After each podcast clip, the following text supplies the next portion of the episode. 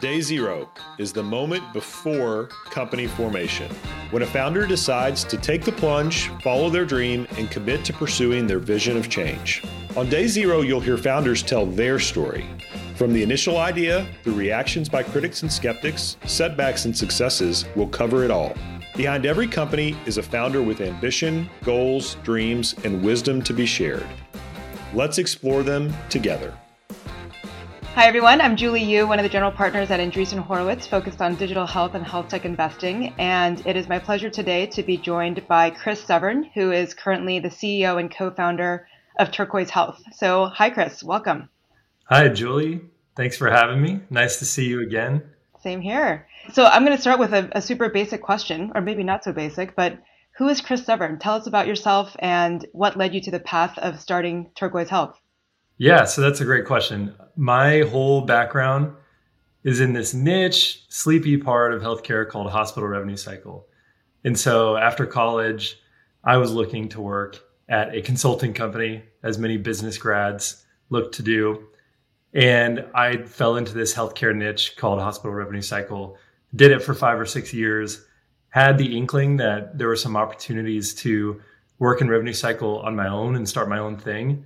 And little did I know it's hard to start something on your own. So I synced up with Adam Getchie, current co-founder and software guru extraordinaire of Turquoise, and we started Turquoise last year. And it's been a busy year, and here we are. You left out a minor detail, which is if you were to search for Chris Severn on the internet, you would find a video of you being the commencement speaker at your UC Berkeley graduation that talks about the fact that you were also a stand-up comedian. Tell us about yeah. that. I've had a lot of side careers in my 20s, like I tried a lot of different things, starting with the commencement speech at Berkeley, Go Bears. And then it's kind of funny because you go straight from graduating college feeling like you're the top of the world to being lowest on the totem pole at a large org. And then after leaving the consulting firm I was at, which is CloudMed, formerly Triage Consulting, I tried a bunch of things and a lot of fledgling entrepreneurial adventures that I don't even know what turns up when you Google that on the internet. And then, you know, I feel like I failed forward and here we are. Apparently, you were also the top salesperson at the Sports Authority for one of your summer jobs, so highly impressive sales skills there. So now you've started Turquoise Health. Tell us just the one liner on what Turquoise Health is and what you all do and provide to the market.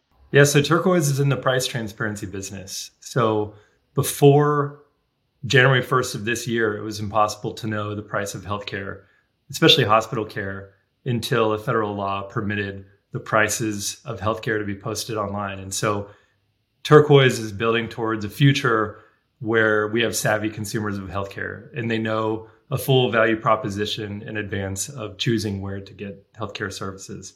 And so we started with building out some data pipelines and sharing that data um, to the world this year. We're building some solutions that help providers and payers negotiate the new cost of care. So this this whole concept of price transparency is one that's been making the headlines for the last couple of years. It's obviously been a mainstream topic that largely driven by regulatory change and policies that have been going into place. Is this an idea that you had many many years ago that you thought was inevitable or, you know, how much were you influenced by all of the changes that were happening in the macro environment within healthcare? Yeah, it's really odd because working in hospital revenue cycle really it's the most boring thing to talk about at parties. Like people would ask me in my 20s, like, what do you do? I'd try to say, you know, I find hospital underpayments, I mine hospital claims, and people's eyes glaze over. But in the know, you see these contracts and you see what Blue Cross is paying XYZ health system. You see how much money this is. And as a 23 year old analyst, you're like, this is huge. This is a lot of money flowing through these scanned PDF contracts that are secret that I only have access to because I work for this consulting firm. And fast forward, Adam and I were doing some machine learning for hospital revenue cycle under a different company. And this law hit that required hospitals to publish their standard charges, which in 2019, the term was charge master. So the hospital just published their list price. And that is the price that hospitals charge, but really nobody pays unless you're a foreign dignitary um, or a very rich uninsured person and you know they smell blood in the water. And Adam and I went through this side project of aggregating all these hospital charge masters. We made this thing called a national charge master database in 2019. I don't really remember why. We know that nobody really pays list prices, but it was just fun. And um, we didn't do much with it. And then in late 2019, they updated the rule to say, hey, our definition of standard charges was too limiting, and we want hospitals to publish more. And so then they defined under the Trump administration that standard charges means the negotiated rate for all items and services at a hospital. And that's when Adam and I just said, whoa, whoa, whoa, this is huge. Because if this is true, all these PDFs that we're looking at will in effect become public. And we know how much of the cost of care flows through these, these negotiated rates. So that's when the price transparency path just felt illuminated in front of us. And you guys clearly leaned into that and essentially pivoted from being sort of a small consulting shop doing probably revenue driven growth and, you know, not raising outside capital to all of a sudden being a fast growth VC backed company. And in full disclosure, I should have said earlier that we are very happy investors in, in Turquoise Health here at Andreessen. You are? Um, check your cap table. Oh, yeah. I always used to say to my employees when I was a founder that, you know, we should all recognize that the percentage of companies that get started in a given year that are actually VC backed is a very, very, very small percentage, right? It's single digit percentage of the overall business creation opportunity within the US on an annual basis. And yet, because we're sort of in the zeitgeist, seeing all these, you know, hot companies being covered by media, you tend to think that that's the end all be all way for companies to get started. And so you made that transition from one to the other, but, you know, presumably there, there probably was a path for you to remain you know non-venture backed revenue bootstrapped and you know continue to, to kind of do what you were doing what was kind of your decision calculus in making that switch? Yeah, that's a fantastic question. And it's still really fresh. That's why this podcast is kind of fun because we were having these conversations a year ago. So, yes, Adam and I had what you would call like a lifestyle business, sort of a consulting business, building machine learning workflows for hospital revenue cycle. We were always looking for that platform play of like, hey, let's scale something rather than selling our hourly services and Adam and I, first of all, really, really like backing up a bit. We enjoy working with one another. He and I met here in San Diego. We went to lunch like 200 days in 2017 before we ever talked about work. Um, and so Adam and I had that comfort working together before we started working on our Costa, our former company. And there was this moment where, you know, Adam's so prolific at building software that we had some value in our initial price transparency play last year, helping hospitals comply with the rule, the public Turquoise Health website, where it crossed our mind like, hey, there's a small version of this where we build a bit of the infrastructure of price transparency, and maybe we hire a few employees, um, have some fun, and maybe we get acquired. Is you know everybody's like end all be all at that stage. So the first pitch was always Adam. It was like Adam, you know, he's a little bit older than me, um, so I'm like young, ready to just really push here. And he's had a career, a really successful career. And so my first pitch was, hey, can I convince you that there's enough opportunity here and enough good to be done here that this is worth doubling down on? And so about a year ago, we were having those conversations. Life was pretty simple when it was just the, you know, the two of us and a few other folks at the consulting company. And I think ultimately you just start having so much fun. And then you start realizing that we really chose good timing for this price transparency business. And a lot of the legislation was going our way that, you know, either I eventually weathered him down or he saw that, hey, this is really fun. We have some potential here. Let's see where it goes. So eventually I think I he was the first person I convinced and then we really went for it good that he was the first since he was your co-founder. So yes. well done there. So it sounds like it was a combination of sort of intrinsic feeling on your part that, you know, this was something that was worth going big on. But you also had the benefit of the pull from the market to show that, you know, there was the opportunity to actually deploy capital in a much more aggressive way against the business opportunity, which is, um, you know, kind of more than you could ask for amidst all this, you also had this crazy backdrop of the pandemic. And you guys, I believe, actually started the company during the pandemic officially. Yeah. Was that true? What was that like? And how much did that factor into your conversations? And, you know, how did that either help or hinder your ability to explore this potential path? Yeah, I mean, looking back on the last year, the pandemic really played to our advantage. So, first of all, you know, disclosure you know, Adam's from San Diego. He lives in London. And so Adam and I have used to, for the last two years, we're really used to collaborating across the ocean. And that means we're really good at having regular check ins, communicating over Slack, documenting things. We felt very organized for a small company before Turquoise. And so we already had this like small remote culture that was just ready to start Turquoise during the pandemic. As we got into rolling out like the the core of Turquoise, so early 2021, we were able to scale up pretty fast because we were able to use uh, talent that was remote, um, and we were also able to have customer calls and investor calls just all over Zoom. And so I think I asked you guys in the spring, I was like, would this have typically would I have like flown up and you know sat across from you at a table mm-hmm. pre 2021? And I, I think the answer sometimes is yes. And so to us, it allowed us to get going much faster and maybe have customer conversations with legitimate customers way sooner than you know they would have let us in the door if we were just a couple people flying up to meet them at their health system yeah so to that point you know san diego there's actually i think a pretty robust biotech you know scene in terms of, of startup companies, but not necessarily in the top three list of companies you think about for you know again t- VC-backed tech companies. How did you even make your way into the network? How did you find the first set of investors that you wanted to talk with?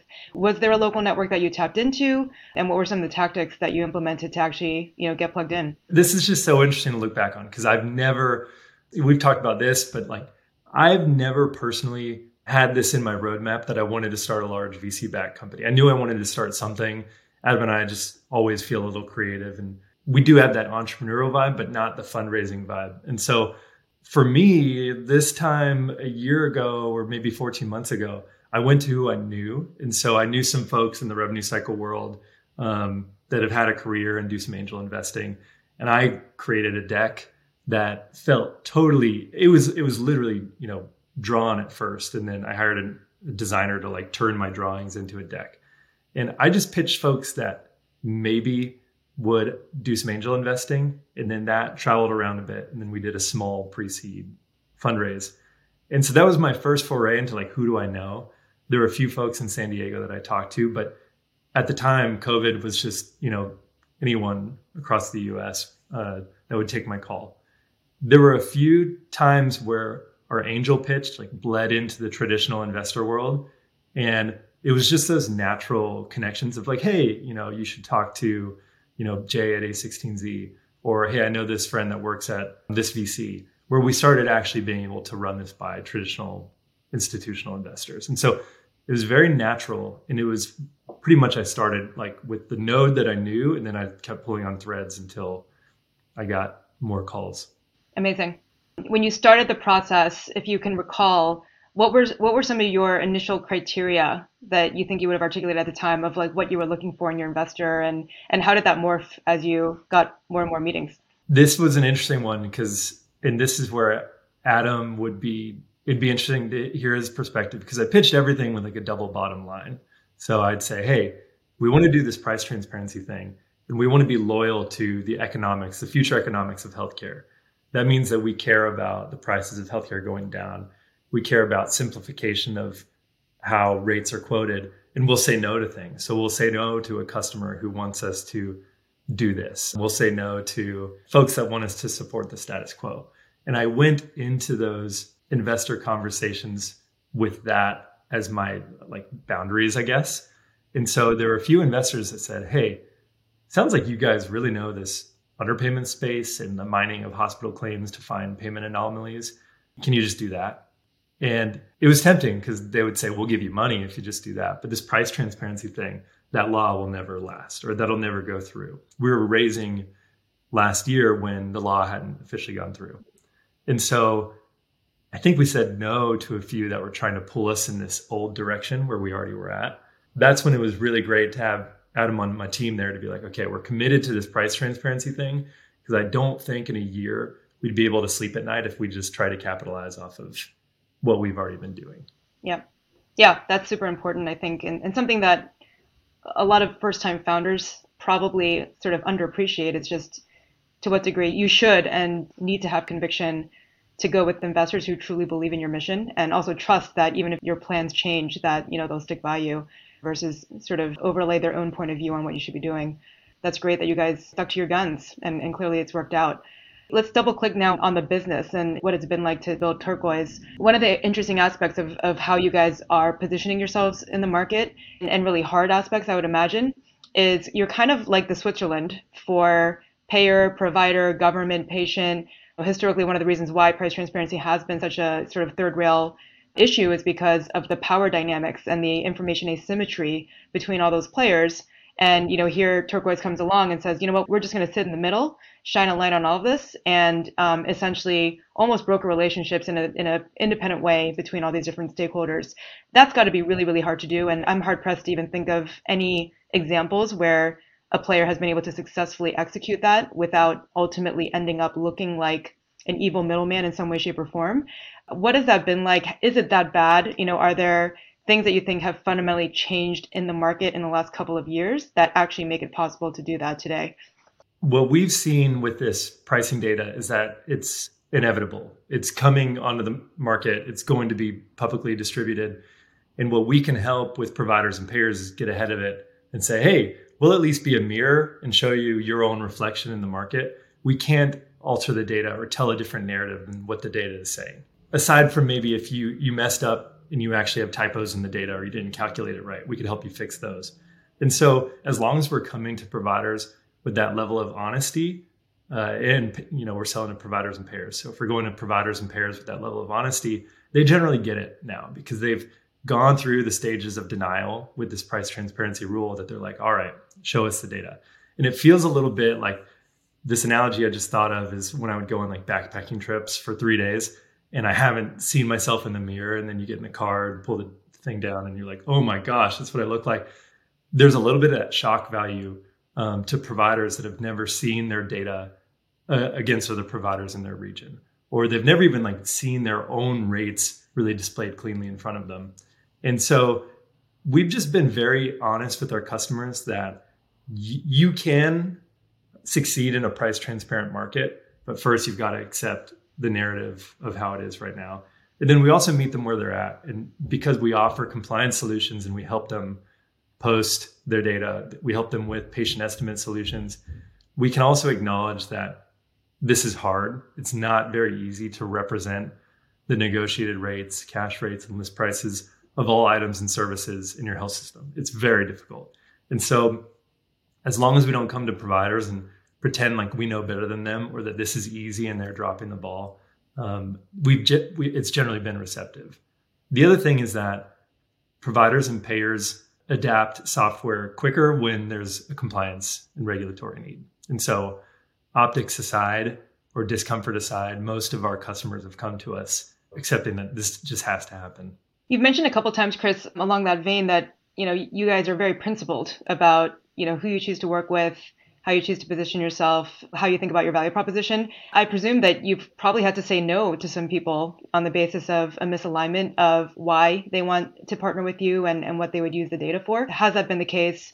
What's your general philosophy on you know early customer traction and you know having the conviction to say no because when you're a startup you know the one thing you're desperate for is commercial business and, and logos and yet you know you have to make these hard decisions sometimes for the long run. So how have you approached that and, and what are some examples if you can share of hard decisions that you've had to make along those lines? There are some nefarious pricing schemes in healthcare and we've had of course not naming names we've had some organizations come to us that are very interested in how to uphold the status quo of all the complex algebra that supports current managed care negotiations We've also had some folks come to us, some large orgs that are like, we will not contribute to the ecosystem. We are not publishing our data, but we want, want to learn about our competitive environment. So it's basically like, you know, me being a lurker on Yelp, reading restaurant reviews, but never contributing a review.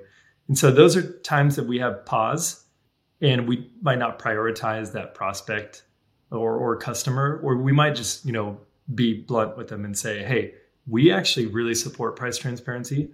We think it's a good thing for patients. And so here's what we would do if we were your vendor for this, but here's what we would not do. I think we've lost some customers over that for sure. What we're also trying to be cognizant of is who will succeed in a price transparent environment. And I have theories that it's, you know, payers that have clear benefit design and clear cost share for patients, and it's providers who have a clear value prop. So whether it's access, quality, price, brand, or some combination of those four things, we do evaluate our customers and say, hey, you know, if you are a affordable hospital with high quality and you're playing ball with price transparency, we really want to work with you. If you're obfuscating your data or you're actively fighting the price transparency law in courts, like you're probably not the right fit for us. It, it has been a bit of a customer segmentation journey this year to figure out who should be our flagship customers in year one. Yeah.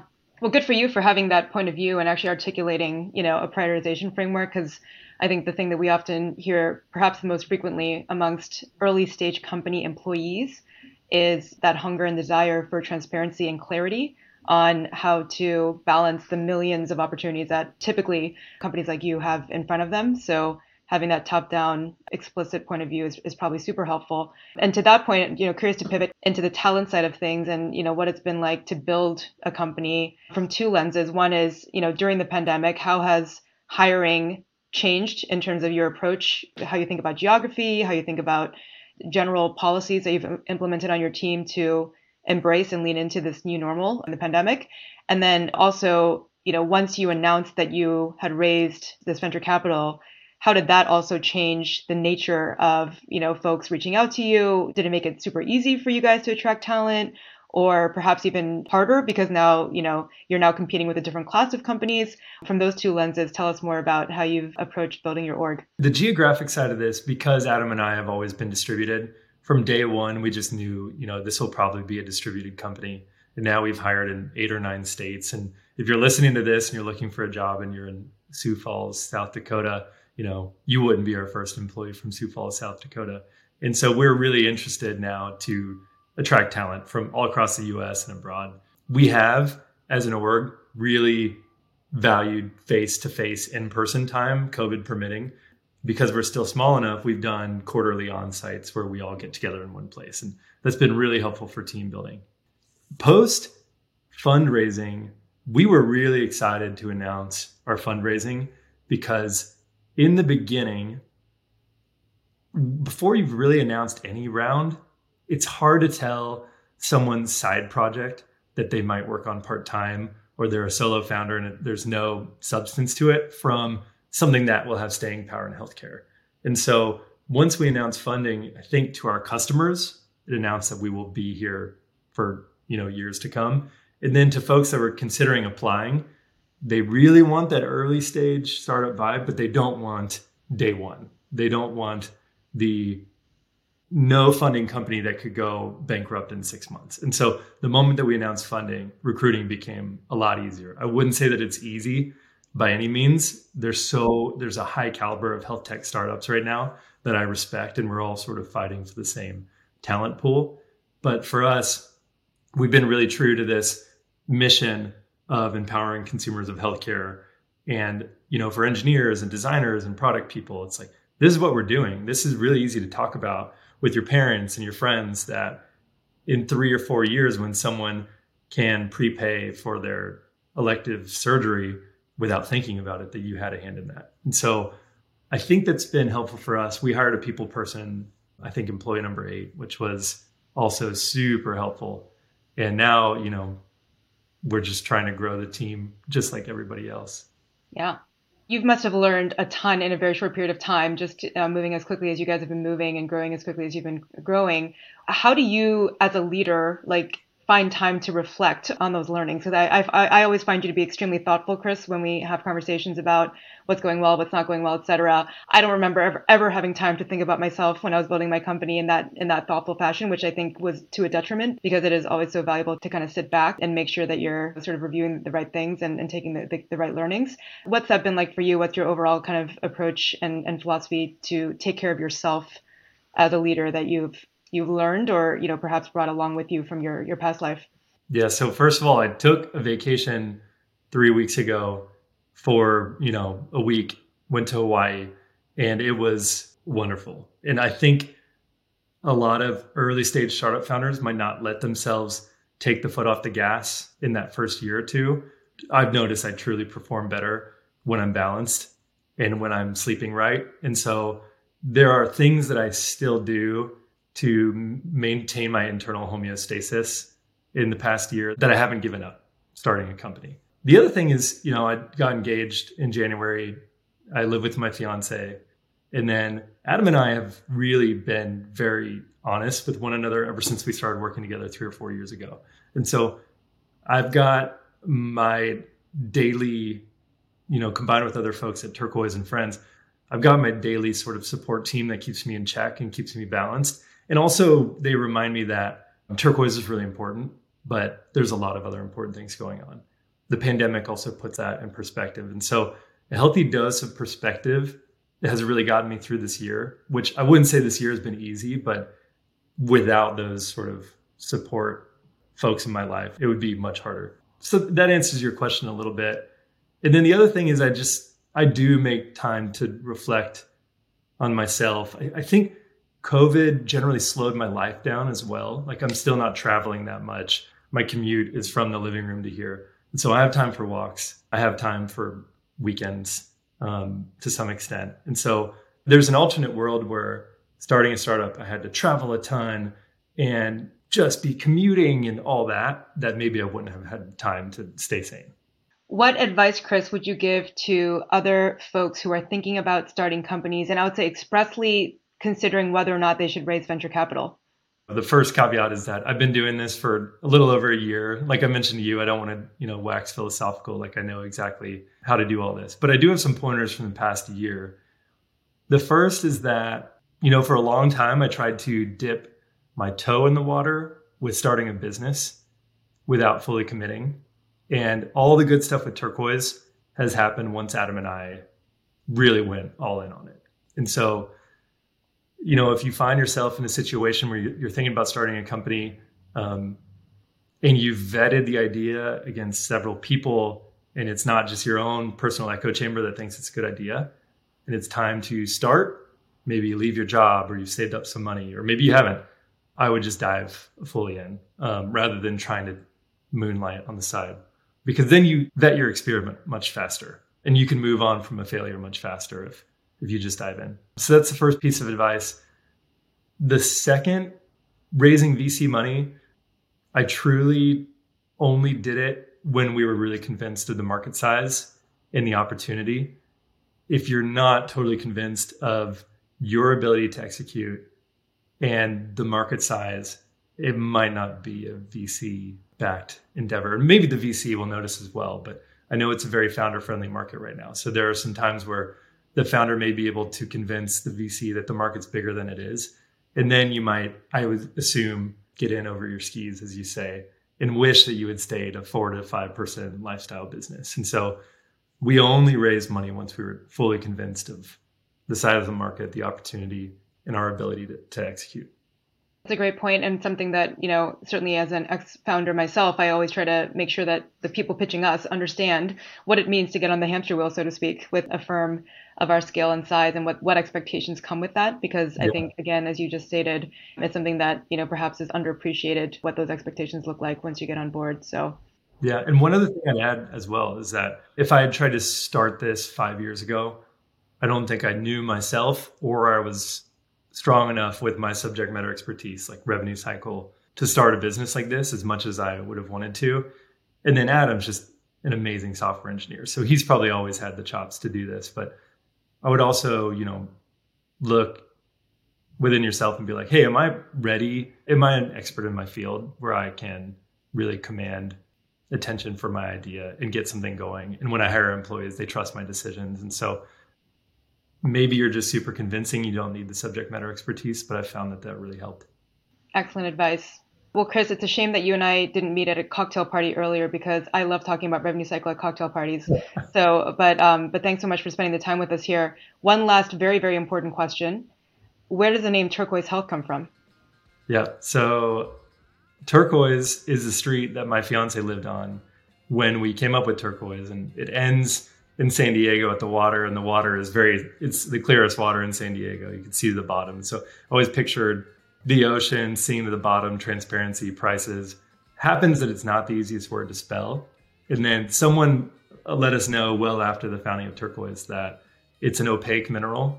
And so, you know, transparency of the gem is not there, but uh, we like to say we're removing opacity from healthcare. So, um, yeah, that's where turquoise came from. Very poetic and profound. Excellent. not a mineralogist. Yeah, that's awesome. Well, thanks again so much, Chris, for sharing your insights. I'm sure they'll be super valuable to the founders out there who are listening. Of course. Thanks for chatting. Until next time. This is Day Zero, a podcast by Think Media. Subscribe to Day Zero on your favorite podcasting app or platform.